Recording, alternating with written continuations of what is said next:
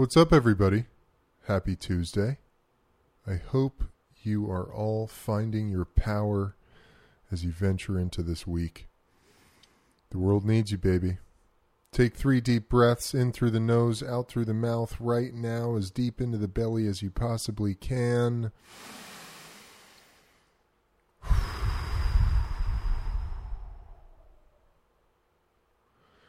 to set the tone for your day ahead, or perhaps set the tone for your afternoon, wherever you find yourself listening to this episode. So, today's episode is with my good friend, my brother, the herbal chef, Chris Sayegh.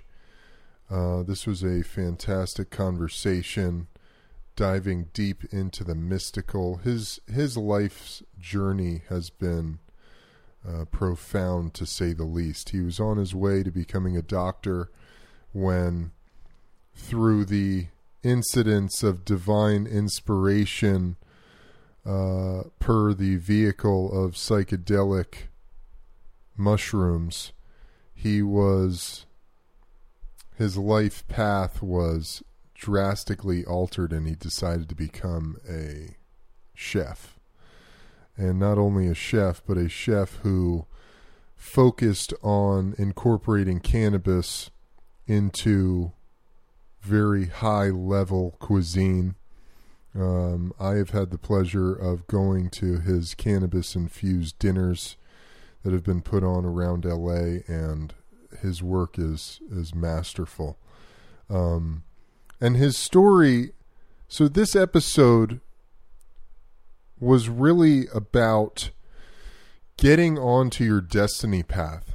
And how does one do that? What is destiny? If we take the definition from Webster's dictionary, destiny is something that is to happen or has happened to a particular person or thing. It's lot or fortune. The predetermined, usually inevitable or irresistible course of events the power or agency that determines the course of events. Uh, destiny, otherwise known as fate, perhaps, um, you know, is known throughout uh, history, throughout mythology, uh, folklore, etc. In fact, on my left forearm, I have the Latin phrase "vitualamen pro fatum," which means sacrifice for destiny. I got this tattoo when I was 19 or 20 years old, and I was in the midst of my destiny path towards the NFL. And my life has always felt as though it's I am being pulled in a very specific direction. And that I have found to be always the direction of my heart. And all of us have a destiny. We all and and the way I look at destiny, it's your life's purpose, it's your life's trajectory. We all have a destiny. That now free will comes into that picture as well and makes it much more complex than something that is simply happening to you. And based on the decisions we make throughout our lives, that alters the course of our destiny path. Now, you have a highest self a highest greatness destiny path, which is what I'm talking about here. How do you tap into that? How do you tap into your highest greatness as an individual and your very uniqueness and your very unique expression of the universe manifesting itself in the one that is known as you? How do we find that? What is the sensation? What is the feeling? What are the thought patterns that arise? What is that experience like? And we dive deep into that in this episode, in this conversation with Chris. Um, I think that you will get a lot out of this and, and his journey and what he's been through and what he had to endure, the highs, the lows of finding his way into his true destiny path. Uh, so it's fantastic. We also dip into the mystical. We talk about this book I've mentioned a few times now called Right Use of Will Healing and Evolving the Emotional Body. It's a profound work channeled by Ceanne DeRohan. Um, this book manifested itself in my on my aunt's bookshelf, and it called out to me um, a couple of years ago, and I just recently finished it. Uh, it's it's wild, and in that book she talks about the land of Pan, Lemuria, and Atlantis.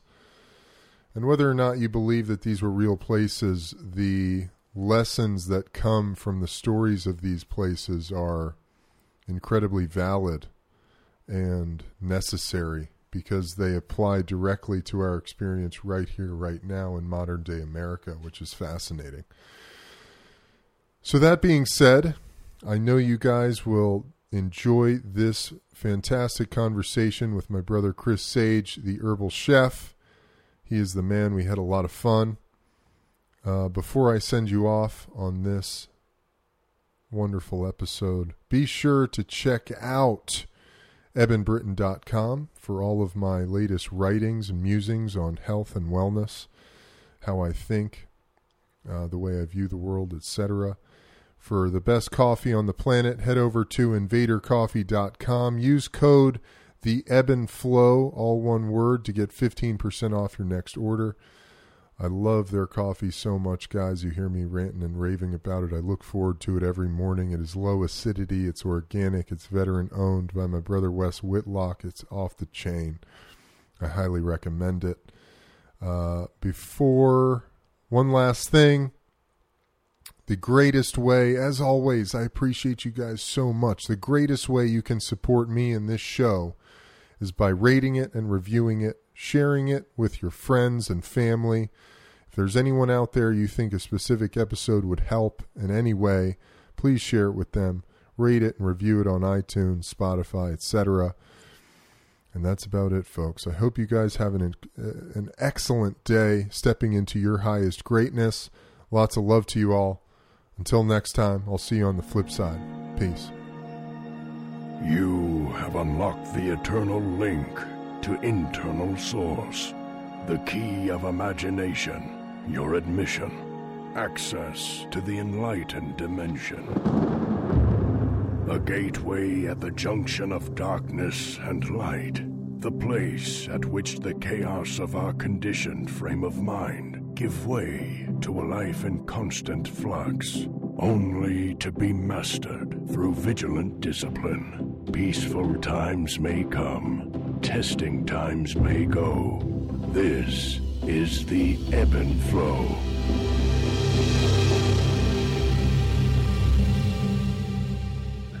What's up, everybody? Welcome to the Ebb and Flow podcast. It's great to be with you all today. Man, I'm so stoked for our guest today, the herbal chef himself, Chris Sayegh. Man, it's so good to be with you, brother. Likewise. I, I very much uh, enjoy all of our times together, and this is no different. I appreciate you having me on. Absolutely, man. And I really appreciate you inviting me on your podcast that we recorded a couple weeks ago. And yep, um, release that. I'm very excited. Awesome. And uh, you know, in this very difficult time, it's it's so it's it's so good to form or to feel the alliances, you know, with like-minded individuals and uh, brothers in arms, as it would be. And so I really feel that way about you, man. And I feel like you're definitely a soul brother of mine. So I'm very excited to have you download my audience on your life experience, your insight, your knowledge. And so, as we were saying before I hit the record button on this deal, I have been very interested in bringing people into recognition of their intuition and our abilities as human beings to tap into deeper truths within ourselves to help us on the way to realizing our destiny. And your story is such a profound example of that. And so I think it would be best for this conversation for you to for us to begin with you telling my telling your story to my audience so they can get a feel for this idea and so that they can have an idea of how to do this in their own lives or what this feeling this sensation is of following your intuition your instincts your gut whatever you want to call it right. um, being divinely inspired as it were. Yeah and divinely led absolutely. Yes. Um, well i appreciate that introduction thank you. Um, and I feel the very same way, man. I hope you know that. I, I, I have so much deep respect for you and your ability to reflect on your life and the path that you have that you saw yourself on, and then the path that you chose um, by following that inner instinct. Mm. Um, and in a lot of ways, I think we have a relatable story. But I originally, um, I come from a very traditional Middle Eastern background. So um, you know, I grew up with tables of minsef and waragdawali and kusa and um, you know just all sorts of incredible Middle Eastern dishes, and then my entire ginormous family around all the time, and everyone's very opinionated, and everyone has a very strict way of doing things, and in this Middle Eastern culture, you really only have um, you know a couple different ways of being successful. You're either a doctor or you're a lawyer. Mm. and that that's really it. Beyond that like nothing else exists you know? And so um i had originally gone to i, I had the opportunity um, to further my career in baseball and football um, and i was getting scouted and i had a couple uh, scholarship opportunities and ultimately um, i got you know a scholarship opportunity to like nyu and i got a scholarship to a couple different you know areas for football and um, and then i got into uc santa cruz mm. And ultimately um, i like had this epiphany that ultimately um, i didn't want to I didn't want to hurt myself. Like I knew that if I continued down professional sports, and I knew that if I if I kept throwing out uh, my arm, um, that it was going to lead to surgery, and then it would lead to like me not being able to fully utilize my body. Mm. Um, and I was worried. I was worried about how that might affect the rest of my life and everything else inside of that. Um, I'm gonna pause just for a second. Yeah. Um, can you hear that in the background? The ringing, yeah. Okay, it's okay. Is it is it in the way? I can. uh Let me just turn off the system. Yeah, yeah, it's all good, brother. Pausing for a moment. My apologies. It's all good, I, man. I forget that I'm at my parents' house and they have a very loud, obnoxious home phone still. They have a landline. Yeah, it's crazy. It's crazy. I know. Um, my apologies, guys. Uh, so essentially, I realized that I, I, really didn't like. I wanted to use my brain more than I wanted to use anything else in my mm. body, and I I love being physical. I love being active, but ultimately, I knew what was going going to happen. It's inevitable. If I'm throwing 92 miles per hour and I consistently do that for years on end, there's bound to be, uh, you know, injuries that result from that. So I got into UC Santa Cruz. I toured the campus and I was like blown away. And they had a robust uh, uh, science school. Like they're known for their science. They're known for astronomy. They're known for biology, etc. Mm. And so what I was going to do was go there. I was going to get my undergraduate, go to medical school, and become a doctor mm. because that was drilled into me. Sure. And uh, at some point there, you know, I just wanted to get out of any being anywhere near my family um, because I love them and I love being around them, and I and I think that there's been so many beautiful things that they've taught me, and I've grown as a man. I've grown, you know, in so many different respects because of my family, and I genuinely appreciate the tradition that they've instilled, the love that they've instilled, the um, the hardships that they've made me face, the you know all the um, self responsibility that they've instilled, etc. So this is not to say you know anything bad about them, but really you just need to get the fuck out of the house sometimes. and Yeah. you need to escape whatever you know uh, frequency is invading your space No doubt. and that's what I did. So I went to UC Santa Cruz and I was like, you know what? Done with baseball, done with football. This is going to be it for me.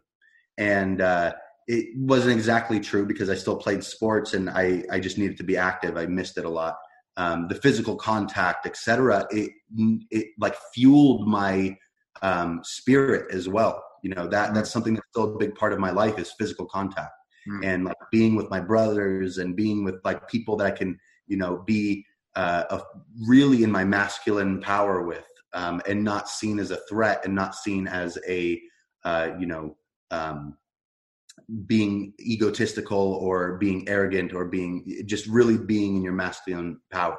Mm. But I get there, and um, you know, the first two years were a dream. I literally have no bad things to say about anything that happened in those two years. Um, I had the time of my life. I made lifelong friends uh, that I still keep in touch with on the regular. Um, I, you know, had as much fun as one could possibly have. And I tried while I was there many different psychedelics because ultimately I was looking for answers. And I'd always felt a deep sense of connection to myself and a deep sense that I can do more and that there is more. And I took this time and really just went all out. I tried everything that I could. The first experience that I had was actually with DMT.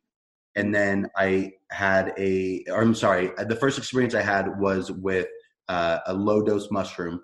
And then it was DMT. Then it was LSD. Then it was mushrooms again. And then it was, you know, I just kept trying things when it felt right.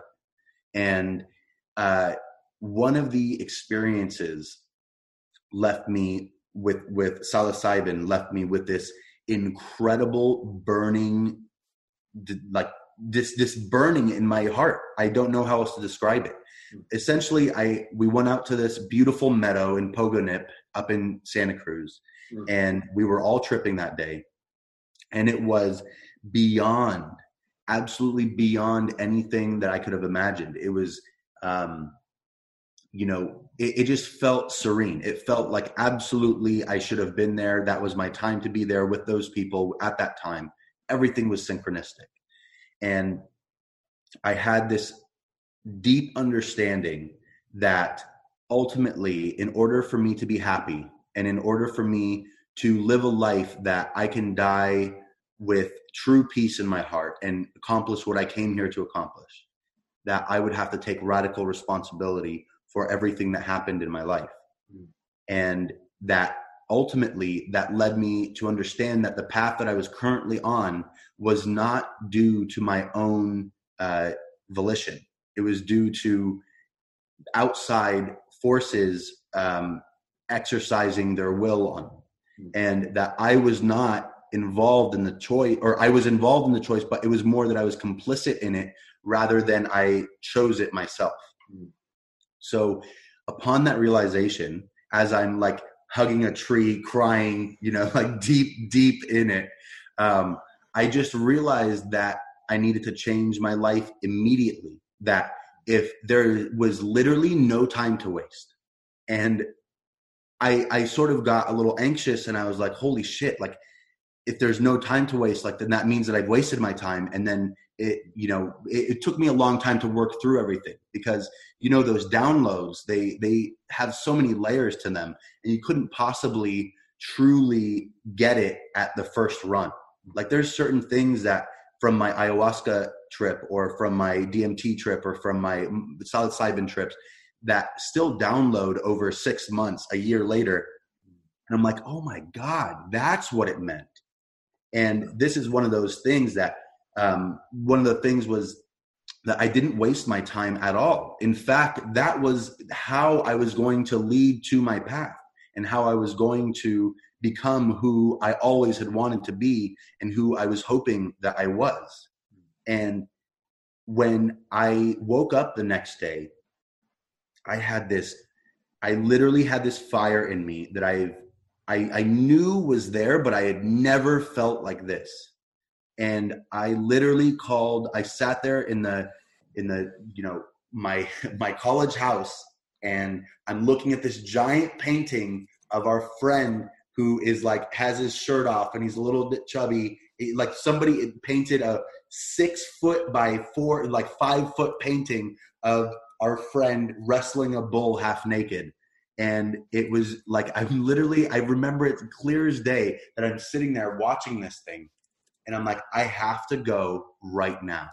Mm-hmm. And I went and I called my uh, I called my mom, and that was the first call that I made. And I was like, Mom, I have to tell you something. I need to leave.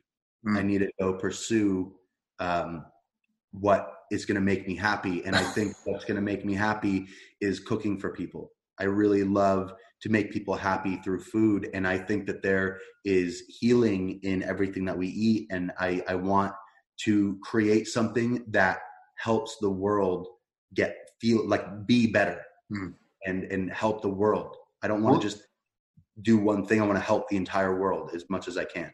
Not to, I don't want to cut you off, but cooking and cr- cooking and creating beautiful meals for people that change the way they think about the world. Was that part of this? How did that come into your realization? Well, this is the part why I mentioned my family because mm. I started to reflect on all the times in my life that I was truly joyous, that I really like had joy in my heart. I had little uh, conflict, and I was just truly happy. And every single time I was with my friends, I was with my family, and I was eating food mm. every single time.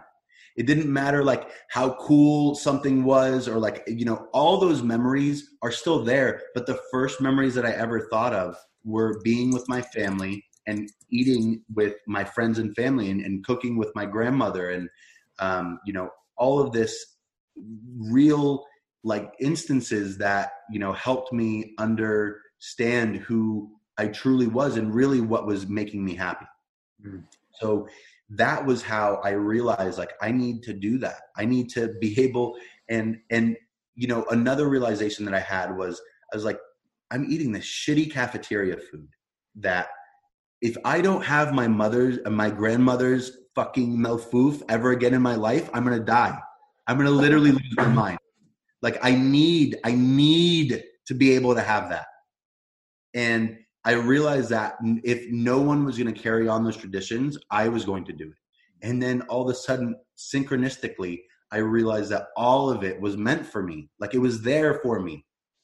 And I just didn't put it together until I had been able to step outside of my current worldview and then realize, you know, what was the abundance around me that I had to actually choose from.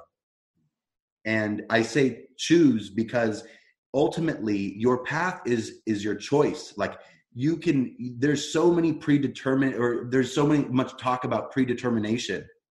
But in reality, you are co-creating your reality with your vibration, with your frequency, with your choices. Mm-hmm. And the universe is relentlessly on your side to accomplish these things. And so it, it was really a choice that I had that I wanted to fulfill my duty of helping the world through my medium being food. Mm. And that was essentially what started me off on what was a long and treacherous, you know, journey to um, learn how to become what now I can comfortably call myself a chef that, you know, owns a business that I'm able to make you know money and make people happy. And not only am i able you know the japanese have a word for it. It's called ikigai.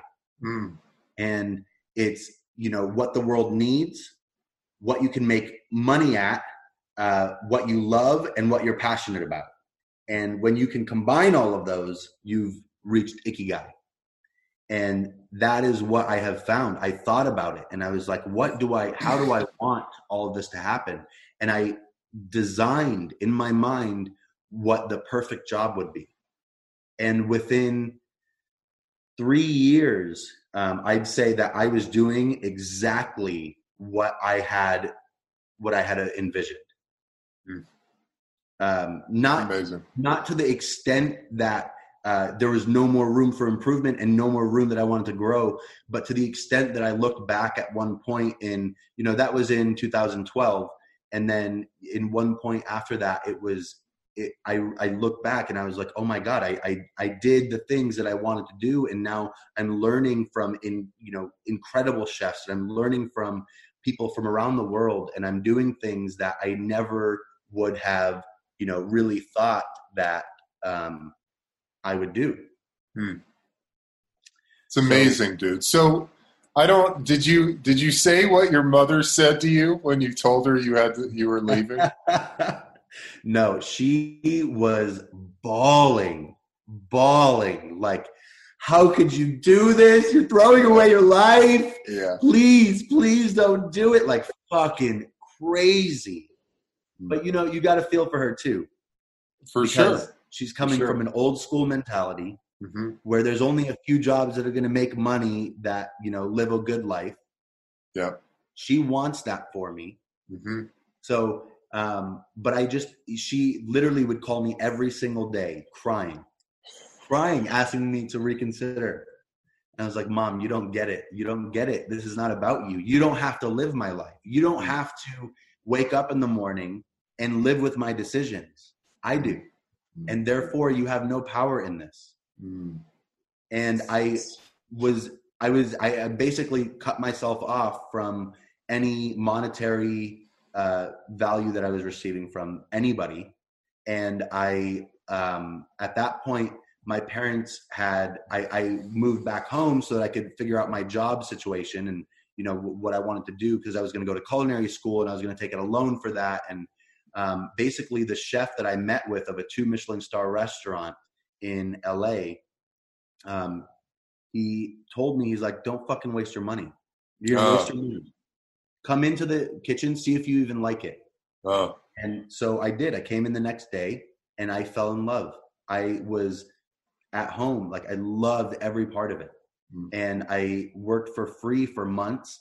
My parents had found out that I used consumed cannabis, and as we talked about in the podcast that I had you on for Of Earth, um, there was uh, you know, like I was using it to regulate my system so that I could have an actual, uh, you know, I could go to bed at a certain time. I could eat food while I was also taking Concerta and all of these other things.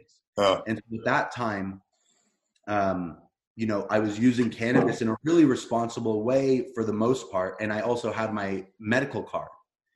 My parents find this medical card and they go ballistic. And I'm like, I don't want to go to jail for having a fucking joint on me. So this is why I got my medical card. And I use it often and for these reasons. And they just one ear throughout out the other.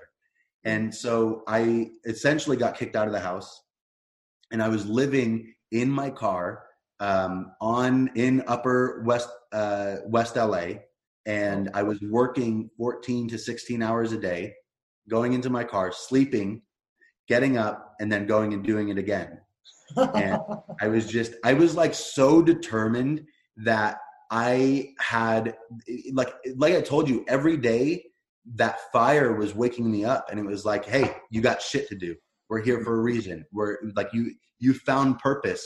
We're doing this. This is not a joke. This is not fake. This is not a fleeting feeling. This is something that you feel deep down is calling you and you need to go for it.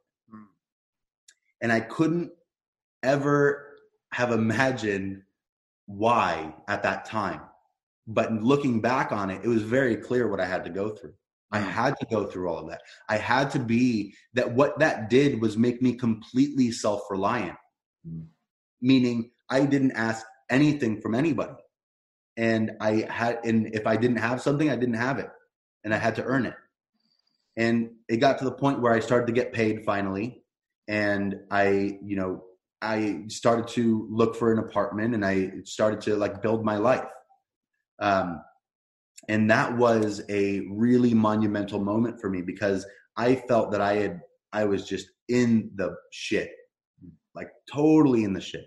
And I very slowly climbed my way out of that, but never did I have doubt in my heart that I was doing the right thing.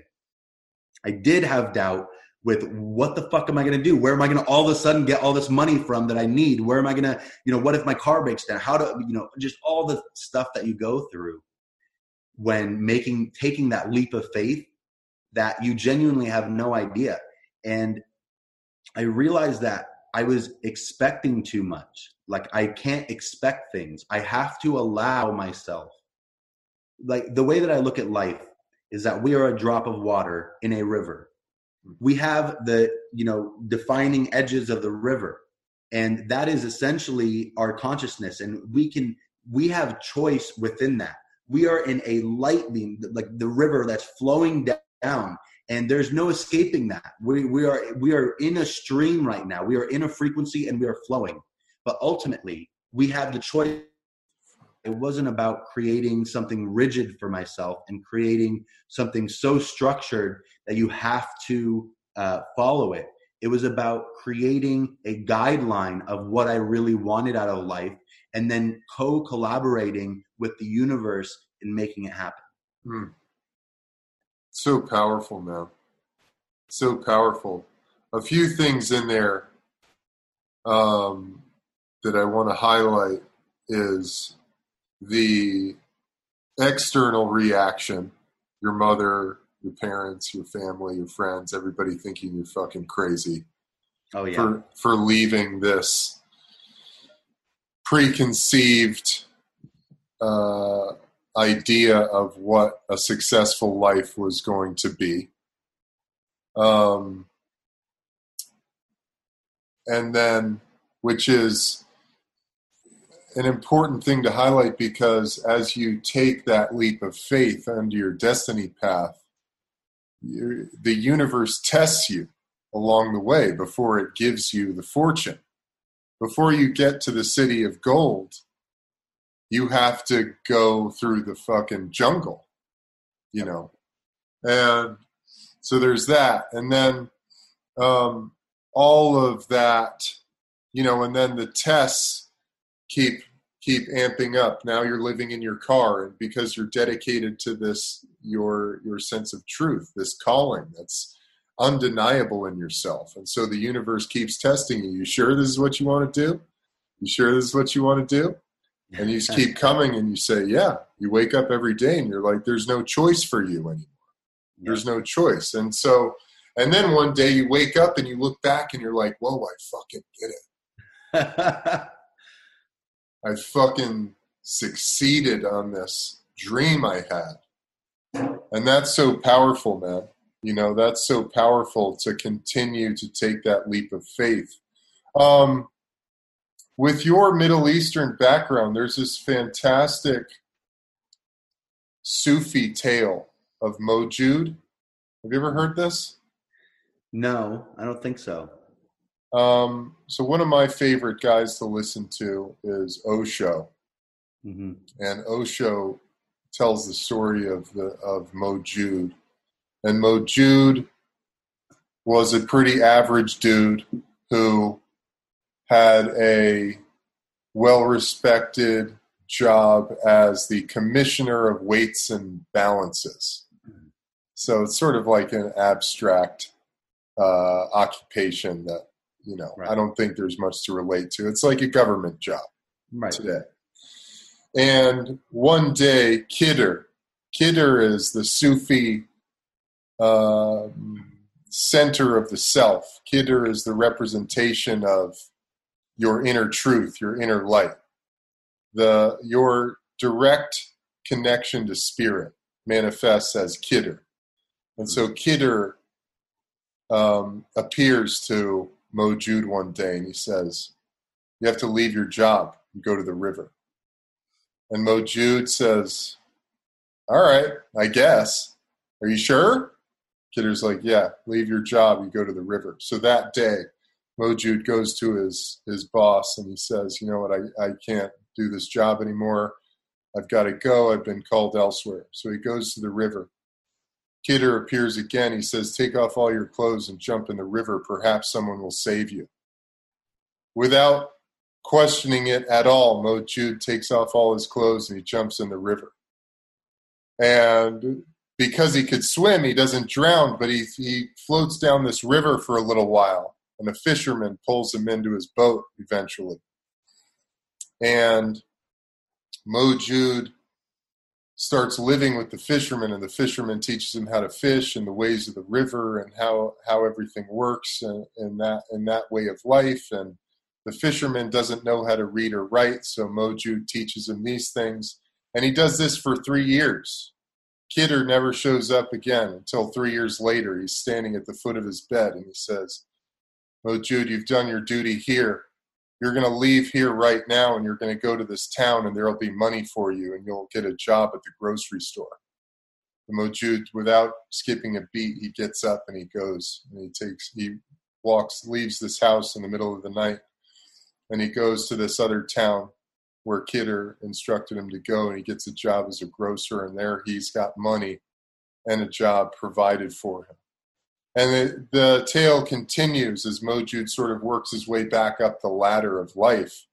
And the, the, the gist of the story is that when spirit, divinity, when the universe starts to take you on the path that's your destiny, at first, there is no absolutes because you have to be willing to take the leap of faith. And through taking that leap of faith, you earn the universe's trust, and the universe feeds that. And it fuels that to eventually the point where there is no um, there is no possibility of failure or of falling flat on your face because now you've given yourself completely over to God and everything you need will be provided for you as you as it comes and you know your life path and your destiny and just being sensitive enough to allowing yourself to follow that. You know it's a testament to who you are today and, and the work you do and how your life has completely blossomed into you know providing not only beautiful food for people around the world, but expanding the, the, awareness and consciousness around the power of plant medicine, cannabis, psychedelics, and really giving people a way into the benefits of these medicines. Because that's sort of, you know, food is such a food is something you come to the table and it's it's such a um, enlightening experience. It's such an an open experience because everyone enjoys good food.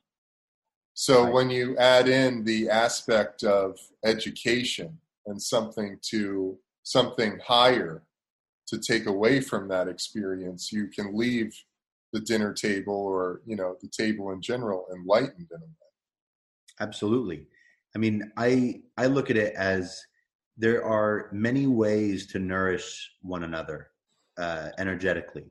There's you can give somebody a compliment, you can give somebody a high five, you can hug somebody, you can kiss somebody, you can you know uh, make love, you can feed somebody, and I think that feeding somebody is the only one that nourishes them in a way that which allows them to go on and uh, accomplish what their soul has long, been longing for. Mm. So we're actually giving energy to go on and spread their message and their you know uh, path yeah. to to give them energy to go along their path.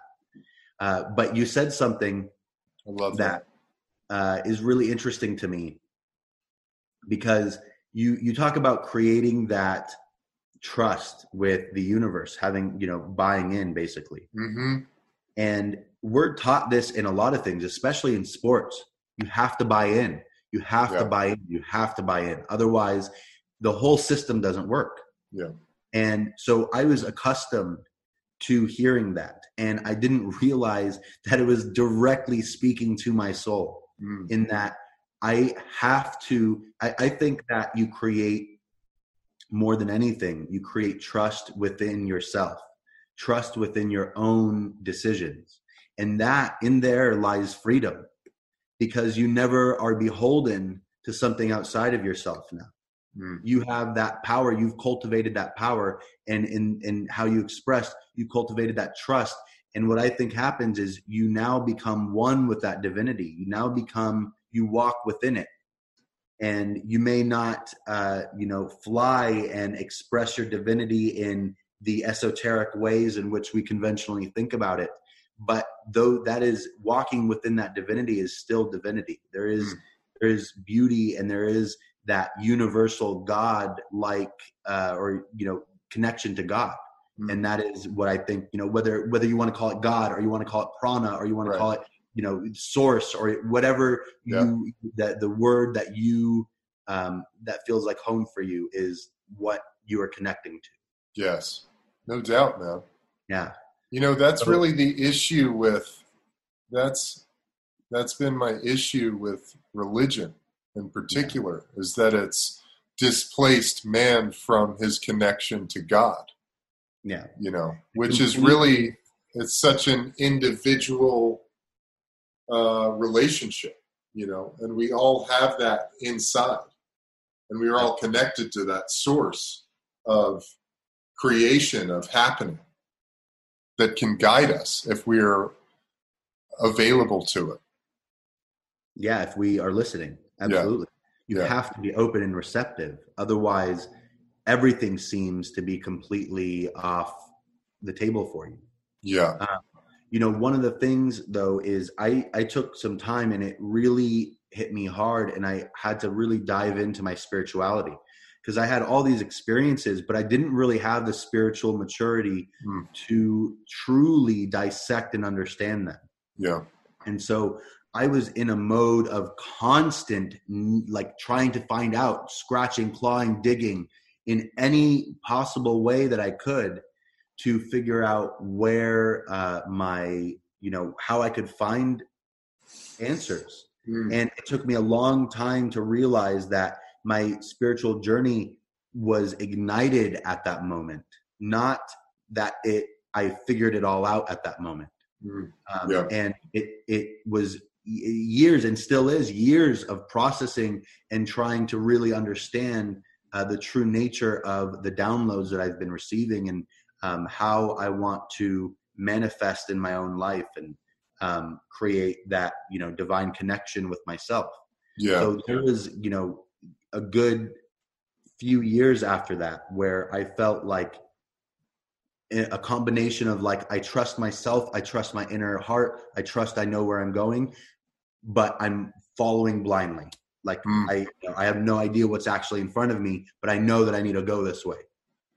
And that was, you know, a part of the testing is I think as well. Yeah. And I think that if you if you don't go through these things, it's impossible, not impossible, because you can achieve anything i think through meditation and through going inward but i think that these are the trials and tribulations in which offer the ability to go so deep into yourself that you actually like truly understand these uh, items about yourself mm. you truly understand that uh, you have to trust yourself you have to yeah. uh, have this sense of reliability within yourself otherwise it can all be taken away from you if you're mm-hmm. always seeking outside yourself yes i think and that's that's where that's where my problem with religion lies as well is it, it continually pushes the agenda of seeking outside yourself to truly uh, find peace and love and joy.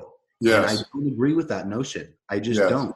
Everybody that i've ever seen that truly loves themselves, that truly picks up on what you know we can all agree that love is is a not just a word or an action but it is an ethereal presence It is mm. a way of life yeah uh, those that really truly understand that uh, don't you know it, it, doesn't seem to me that they rely outside of themselves mo- more often than not the, uh, that that joy and that love and that true connection uh, lies outside of themselves. They believe that it is within them.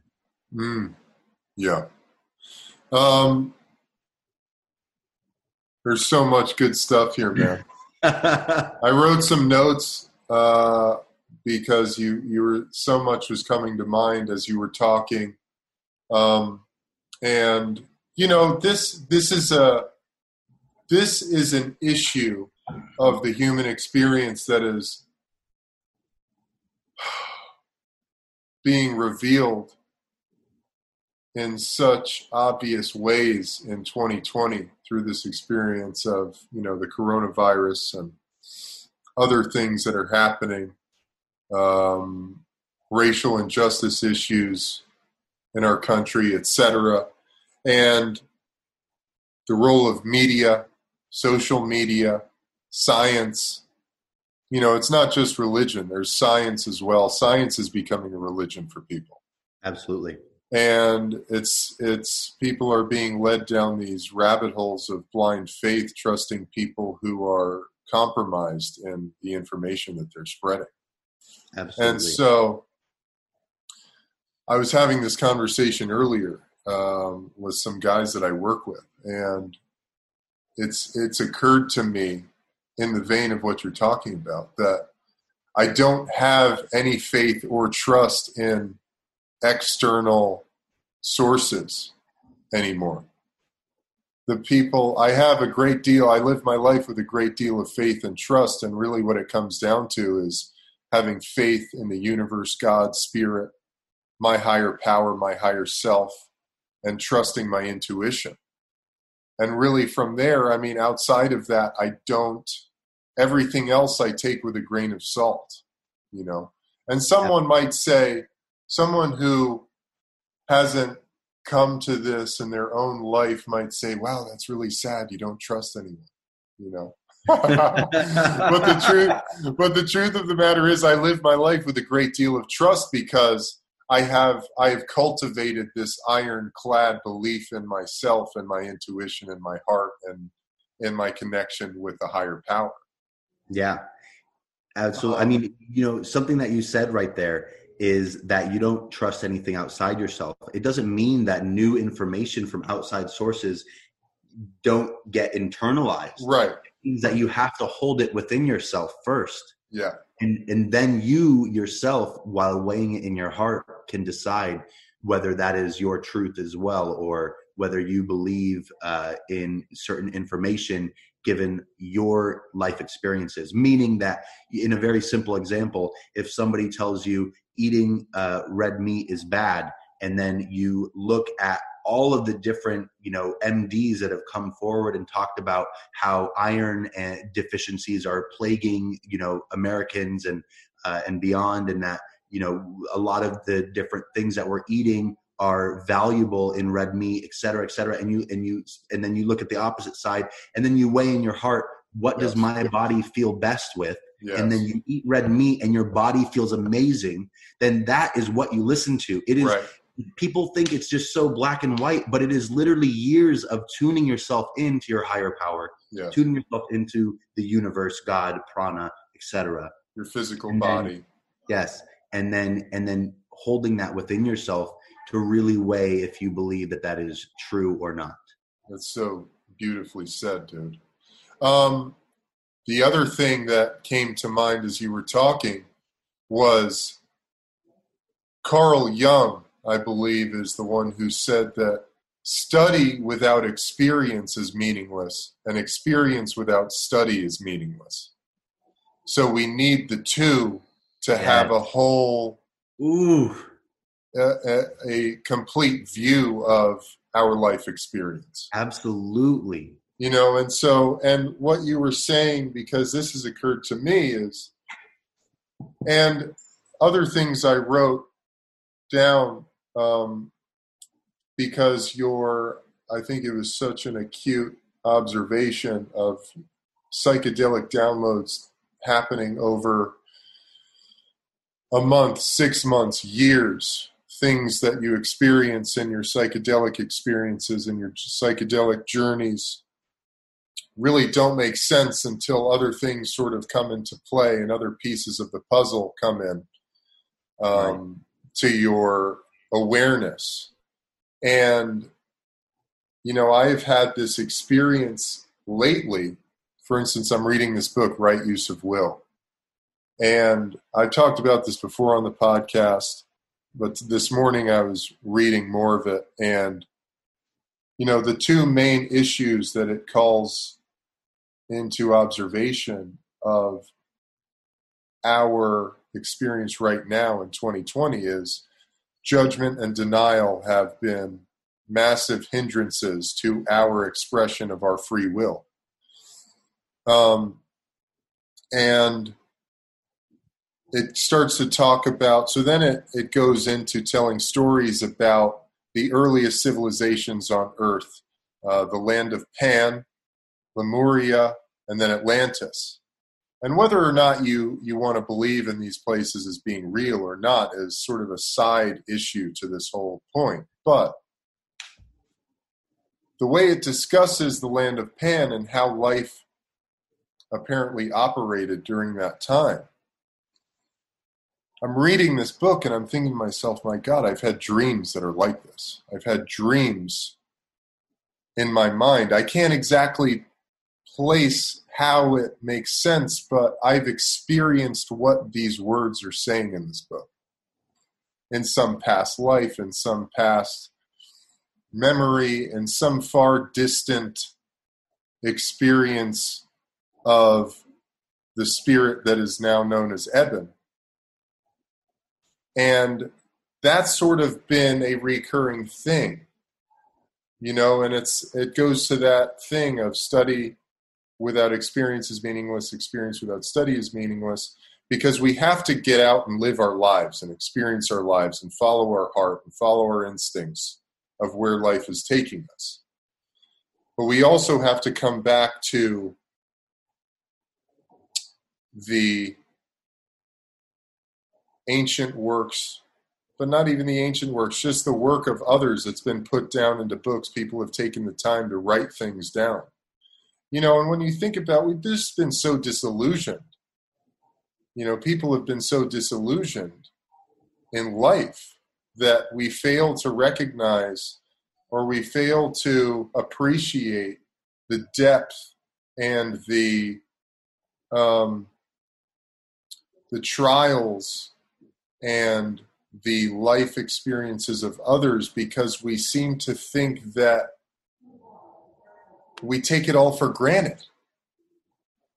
You know, and when you think about what this life is, and it goes to this preconceived notions of what a successful life means, particularly in the West, in the first world. Um, and, you know, part of one of our major issues right now, and this is something I think this connects um, masculinity and rites of passage. And your story, you it, it really this came across to me and it resonated very deeply with me because I, I've been thinking about this myself. You know, we lack rites of passage in our in our culture, in our modern day culture. There's no, you know, in ancient tribal cultures, when young boys and girls, when you reached a certain age, you went and there was a, there were rituals, there were ceremonies, there were things that happened. You were sent out into the forest, you were left in a cave to have an experience, you know. And so for you, talking about how you had to get the fuck out of your house, that's that's a totally natural sensation. I had the same thing. You know, I went off to the University of Arizona. My family was all in LA. And I could have gone to UCLA or USC, but I was like, I got to get the fuck out of here. Yeah. You know, and part of football in a way is is very much provides you with a systematic rite of passage yeah. But also your experience with psychedelics and you're diving into the plant medicine sort of intuitively. Yeah. Because we are seeking these rites of passage that are lacking in our culture right now. Um, and so, you know, I, I don't, I'm not exact, there's no question in there. I'm really just throwing that up to you as to hear your thoughts on that because I feel like we need to institute that and I was listening to this guy Robert Bly, who's who's an American poet. He's in his 90s now, but there's all these incredible talks he's given on masculinity You know, and fatherhood and how Yeah. it comes down to us as parents now. The onus is on us and Yeah. not to feed our children to the machine, the giant that is television and media, which we Right. so easily do. and we're so easily manipulated by. Um, you know, something that you said about how there's rite of passages in football. I think that there's different rite of passages. Like the rite of passages in uh, our current world are really broken up. They're not. They're not a fluid rite of passage in which um, I believe that we would have had given, you know, an experience 2,000 years ago, 5,000 years ago, or with Pan, Lemuria, and Atlantis, um, being that our life is more fluid and connected with the ether and connected with with our deepest self. Uh, where I feel now our rite of passages are broken, because if you think about it, what happens in uh, what happens in football is that you are essentially receiving physical rites of passage. Hmm. There are a lot in you know I I played sports for 18 years out of my life, and there were many rites of passage within there. Hmm. Uh, that I had to overcome physically and mentally because I had to persevere through something that I could not possibly think that I could make it through and you face that wall quite a bit in those physical challenges but that is not a spiritual challenge and that is not it could be considered if you really want to stretch it but the the main focus of that is that physical um, uh, pa- rite of passage that you're claiming at that point. And i think that we are missing the spiritual rite of passage that, that you're discussing. And a lot of it has to do with masculinity and femininity. And i think that in today's world our like uh you're you're a little bit older than me but i think that our parents um generation a lot of them especially in the middle eastern culture and especially in a lot of the eastern cultures have this uh toxic masculinity Mm. pardon me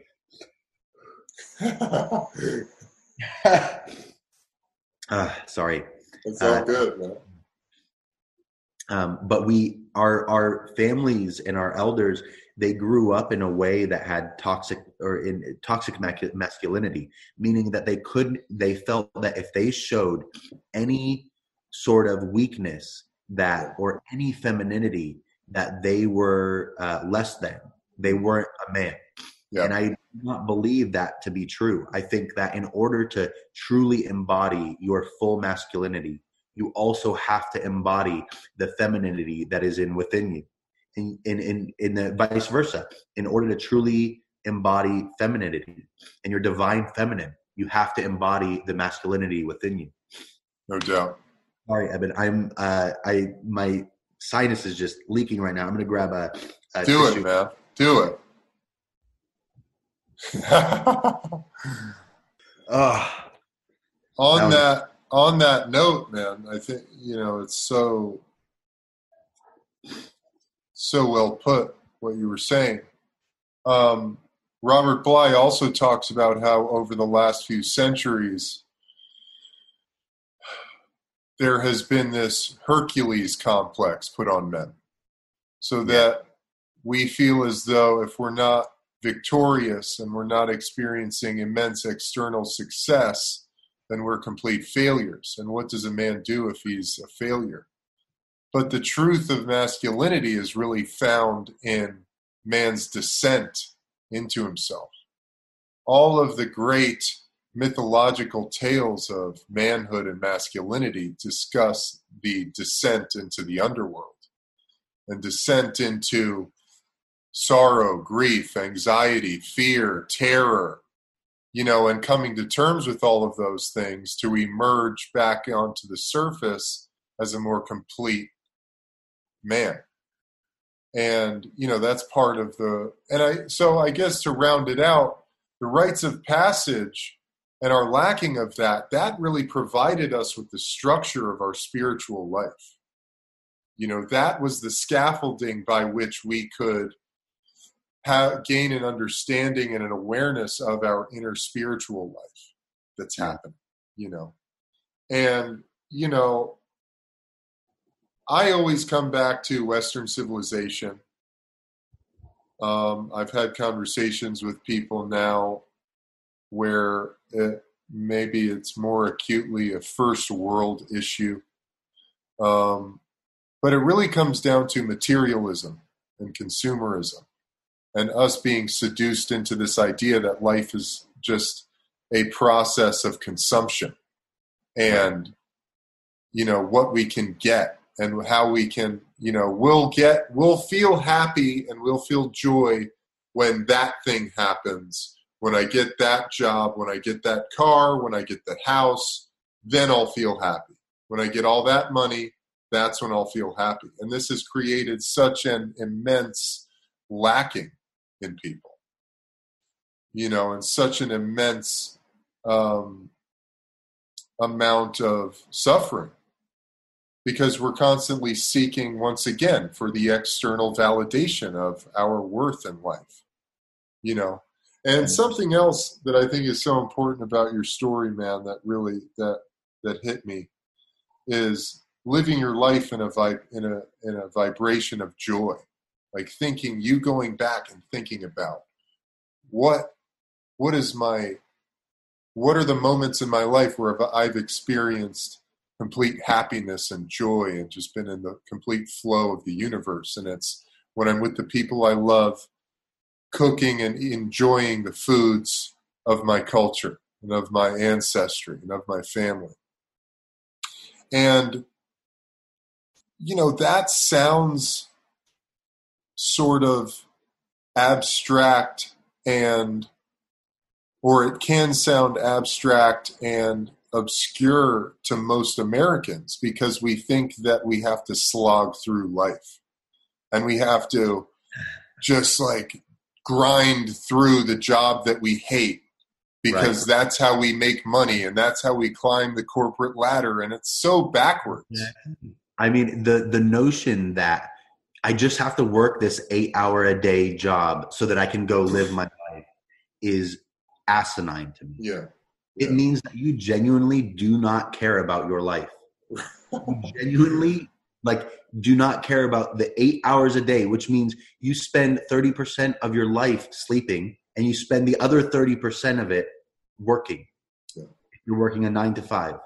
In a vibration, in a very low vibration of hate, resentment, anger, frustration. Right. And I believe that a lot of these systems were imposed on us. This mm-hmm. matrix that we currently find ourselves in, we're in a financial, medical matrix that is, um, you know, uh, yeah. is our bubble. Yeah. That's what we know. That is what we are manipulated through. That is what we know. And you you have the choice to either acquiesce or you have the choice to say to stand up and say fuck you yeah. i'm not gonna do it. yeah. and then find your way out of that out of that system if you really think about it there's not one major life event that you go through without going into debt mm. you cannot buy a house without getting into debt you can't buy a car without getting into debt you can't get an education without going into debt you can't get anything have a baby even yeah have a family right yeah. having debt so everything is designed on a debt basis. Yeah. And if we look far, if if you like in an esoteric way, that is a form of manipulation. Uh-huh. Is constantly putting people in a state of fear. That is yes. absolutely a form of manipulation. And if you want concrete examples, you start to go into the real financial system that runs the world, which is the Federal Reserve. Mm. If you really start to break it down and you want to go into the actual third dimensional reason that all this bullshit exists, mm. then you start to look at where the money is coming from and where our debt is going to. Mm. And if you want to look at the esoteric, the the you know transdimensional, the um, uh, sort of you know the frequency in which we are are being kept um, then that's a whole nother thing we are being plagued with these weights that do not that are literally illusions They do not need to exist in order for the world to run, and they do not need to exist in order for you to feel fulfilled. Yes. And so, but in that in that third dimensional example, we're talking about a system that is a private bank that literally lends money to all of our major institutions and governments around the world. Mm. Yet people still cannot comprehend where and why there is definitive corruption within our systems. Yeah. And well, it's really hard. It's really hard when you're slogging away, grinding it out in your nine to five job, trying desperately to just put food on the table. It's almost like they designed it that way. That's exactly crazy. And to your point, you know, to to your po- earlier point, the universe relentlessly supports you. Yeah. And that goes both ways. So if you're living a life in a very low vibration, the universe says, oh, that's what you want. So let's perpetuate that. Let's yeah. give you more of that life. You live 30% of your life in a very low vibration. That's it. I guess that's what you want. So that's what we're going to do. You're going to live more of your life in that low vibration. But if you can find your way to climb that fucking ladder out of the matrix and you peek your head up and see the light through the blinds, and all of a sudden you start living a life of joy and a life of compassion and gratitude, the fucking whole thing starts to spiral the other way. And the universe starts to go, okay, let's fill your fucking life up with this, man. Let's fill your life up with more love, more positivity, more gratitude, more compassion. The fucking people around you are going to feel that, and it's just going to perpetuate that. And but we is, don't learn these things. We don't learn these. We don't. It, it takes a. You know, I'm 32. I'm going to be 33 in two weeks. Um, you know, and when I think about that, I'm like, fuck, I'm pretty young.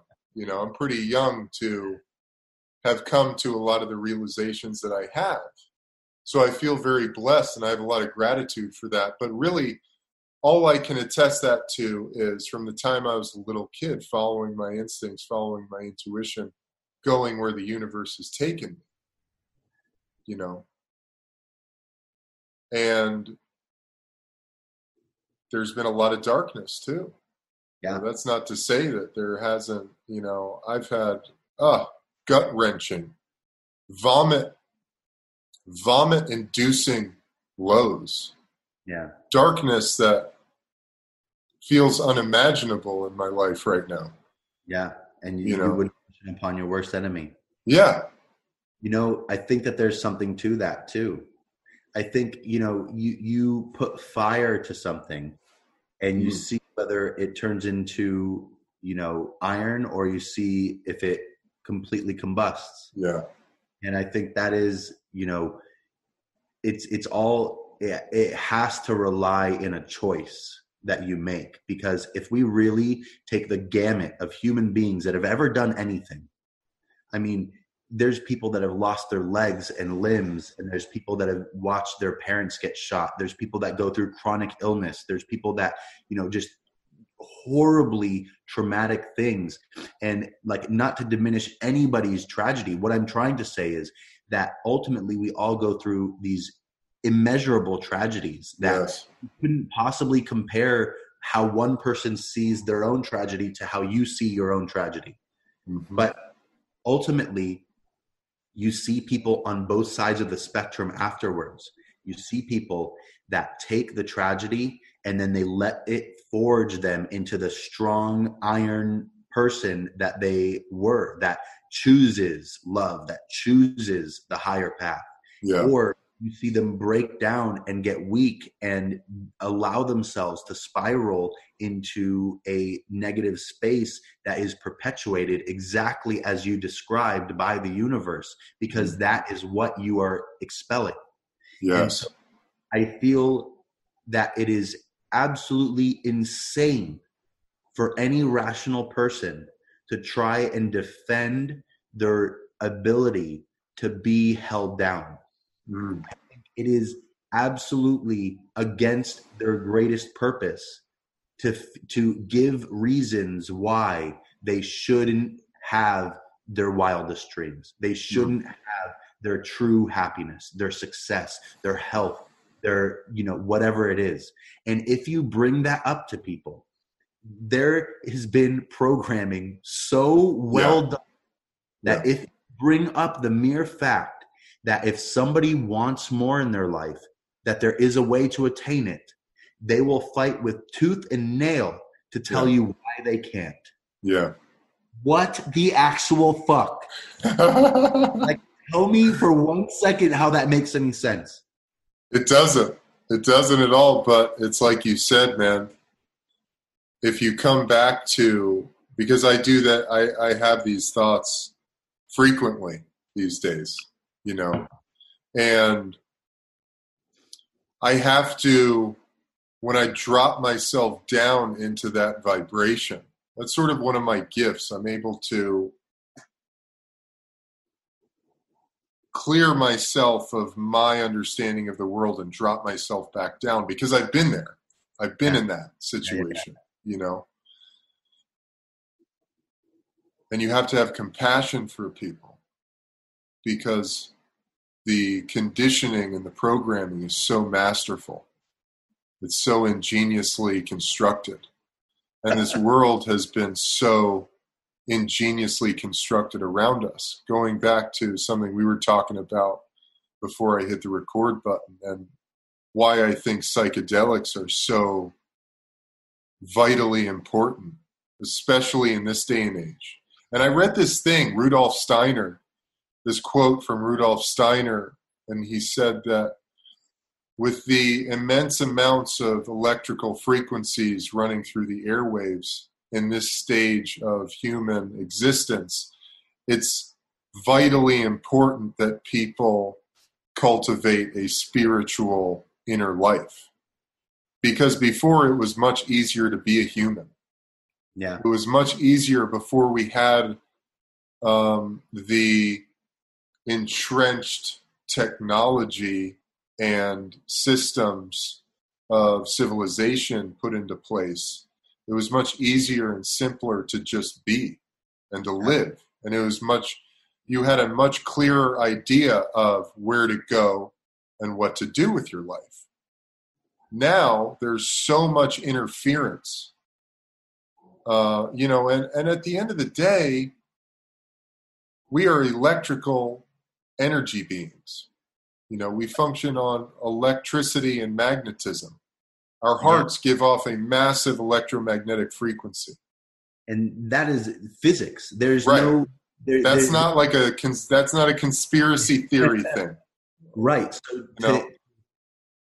For those that genuinely try to dissuade themselves from truly understanding the nature of reality, which is that we are electromagnetic beings and that we exist on an electromagnetic plane, and that all things, all things have an electromagnetic pulse. Yeah. Because that is what they are. Everything is like a, a. If you look at a neutron, it has positive and negative ions. That is exactly what it is. It's there's And we're made up of billions of those.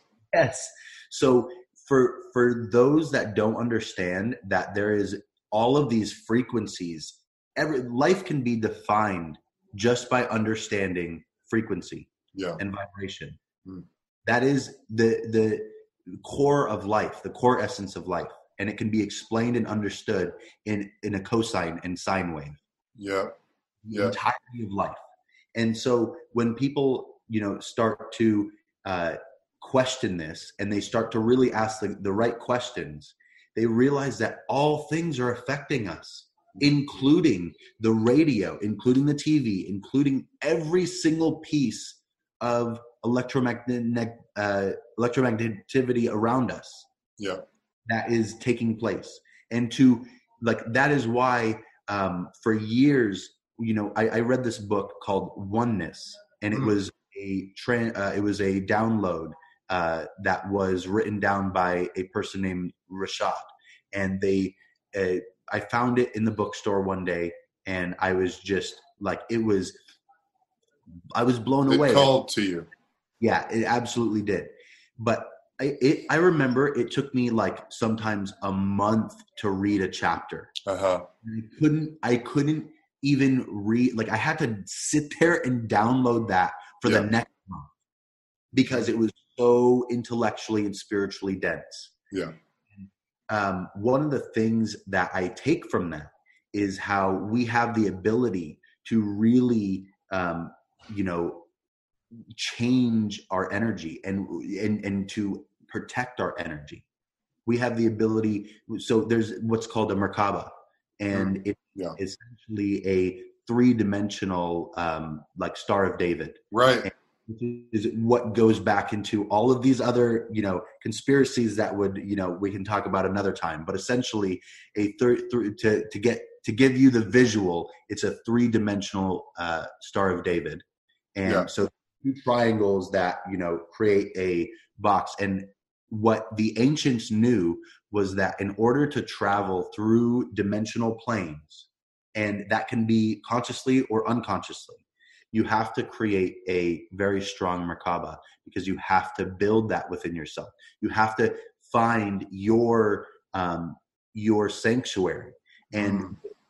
when you build up that robust merkaba that energy shield you can at least swat away the majority of the bullshit that is being that is constantly being thrown at you in every conceivable direction um, to relate back exactly what you said that you know what what steiner uh, said Yeah. and um, it's it's just it's absolutely true there is a it is a worthwhile pursuit to create your energy shield that protects you from everything that is going on around you Absolutely, man. I think it's- And you know, I think that process has to begin with deprogramming yourself. yeah And so, what does that mean? And that's why I think psychedelics are so vitally important, is because psychedelics dissolve the illusions that you've come to believe and hold true around yourself. Because really, when we're when we're living our lives, we're living our lives through a very specific lens of perception Yep. and it's all we're living our lives through this filter of beliefs and ideas and uh, boundaries and walls and things that have been put on us and things that we have come to uh, believe are true about who we are and what we're supposed to be doing and what's right and what's wrong. And psychedelics dissolve that and they obliterate all of that shit you know? And so as you and I, I i was listening to a i'm a, i say this all the time. I come back to i'm constantly listening to talks of people that i love and respect. Alan watts ram dass osho. This guy robert bly is one of my new favorites. Just his downloads on masculinity and the nature of manhood are just profound. And um, you know because we have to be students of life. We have to be continue to be students you know? I don't think you can ever the moment you think you've got it all figured out is the moment you're totally fucked. Right. You know? Um but ram dass was talking about this thing of how fun it is to remember how fun it is to forget and then remember. And i've had that exact experience through my practices of meditation and then my use of psychedelics where I will completely forget things. Things that I've carried with me my entire life, I'll fucking completely forget about it. And then one day I'll be doing the dishes and this thing will come back into my mind and I'll go, oh my God, how ridiculous was that idea?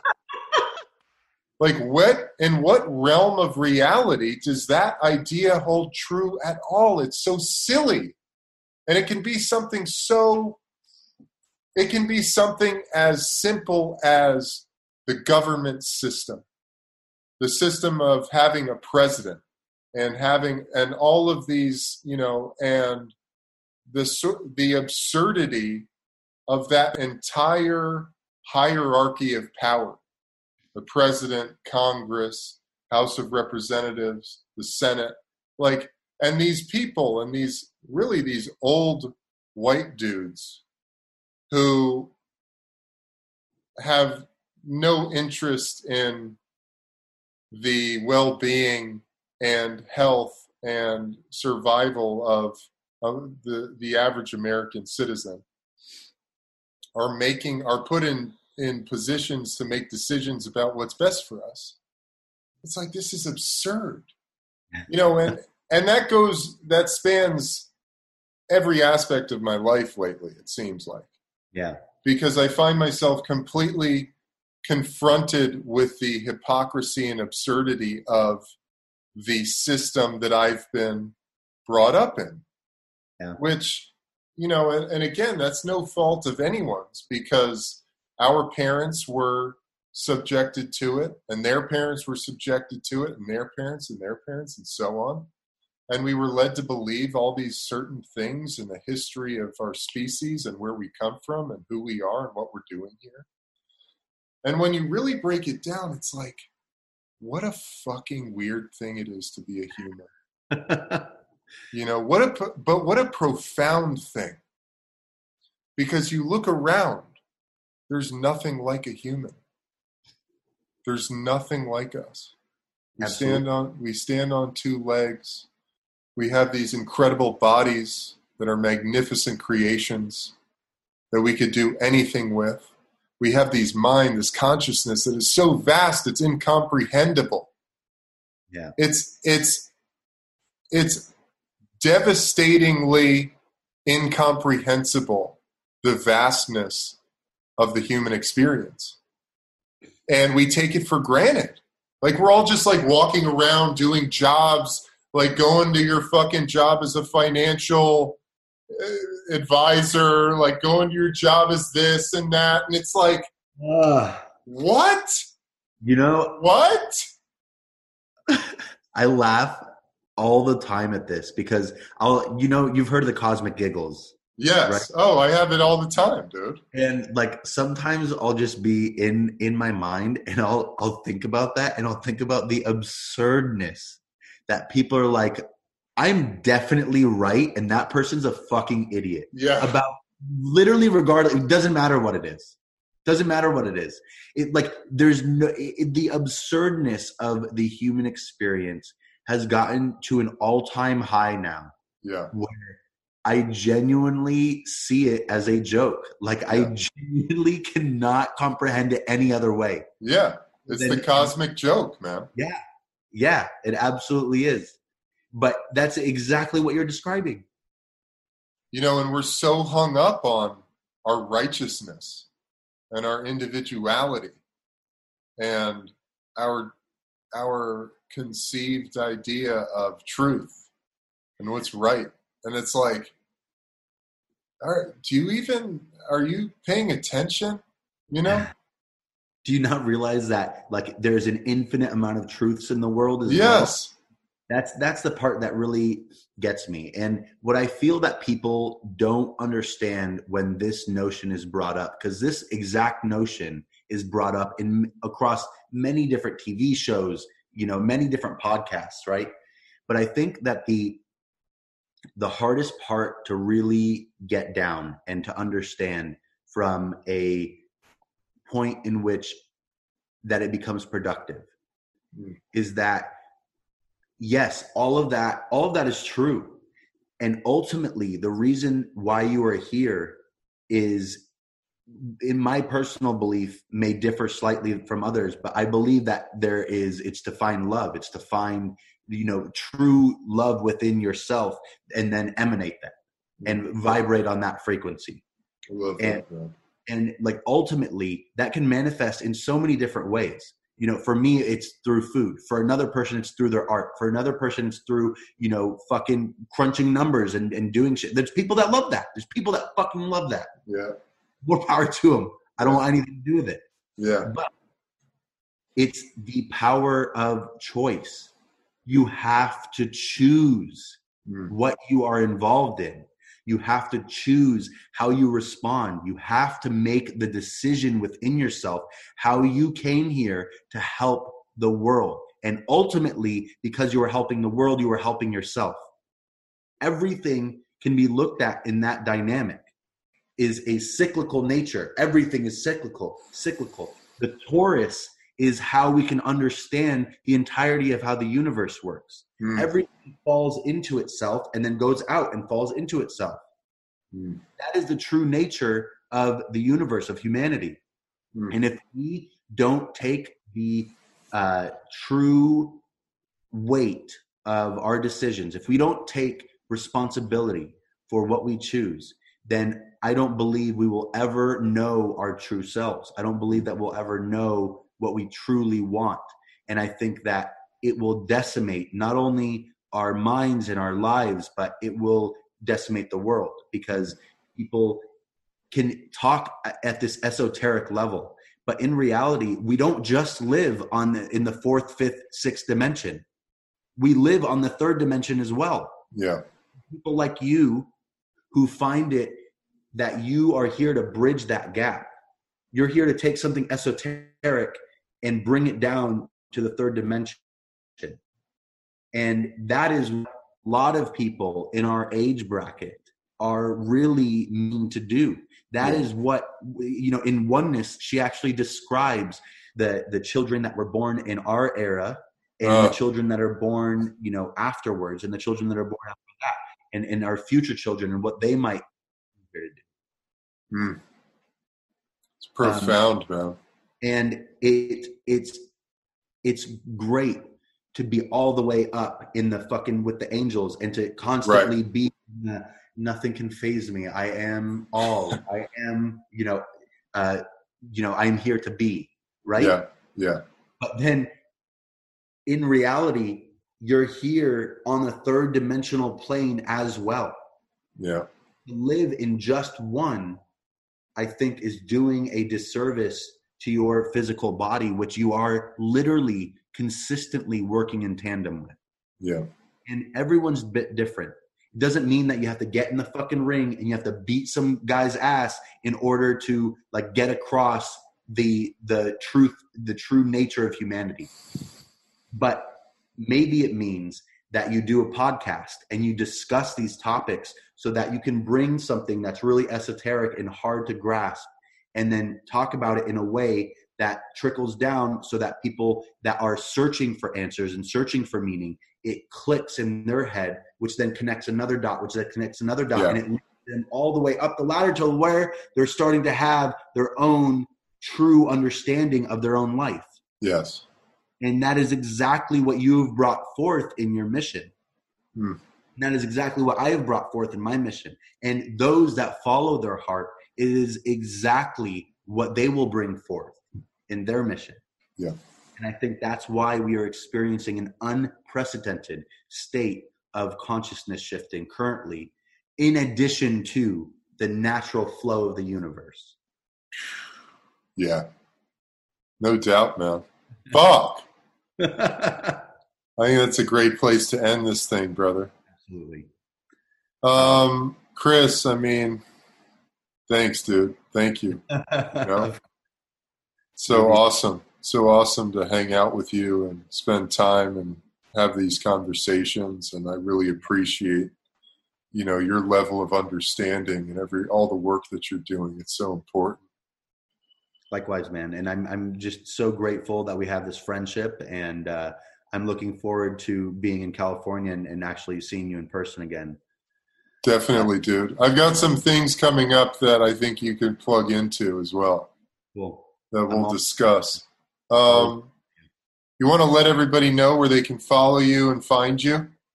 Yeah, Instagram. It's the Herbal Chef. You'll see it with the blue check mark, and then um, everything is on the herbalchef.com as well. Awesome. I awesome, appreciate brother. Thank you, man. I appreciate you. All right. Um, all right, everybody. Thank you guys so much. I hope you guys got as much out of that conversation as I did. As always, I greatly appreciate your support and your ear. If this episode really resonated with you, the greatest support you can give me is by rating it, reviewing it, and sharing it with your friends and family. Until next time, I'm Eben Britton, and this is the Eben Flow Podcast. I'm out of here. Peace.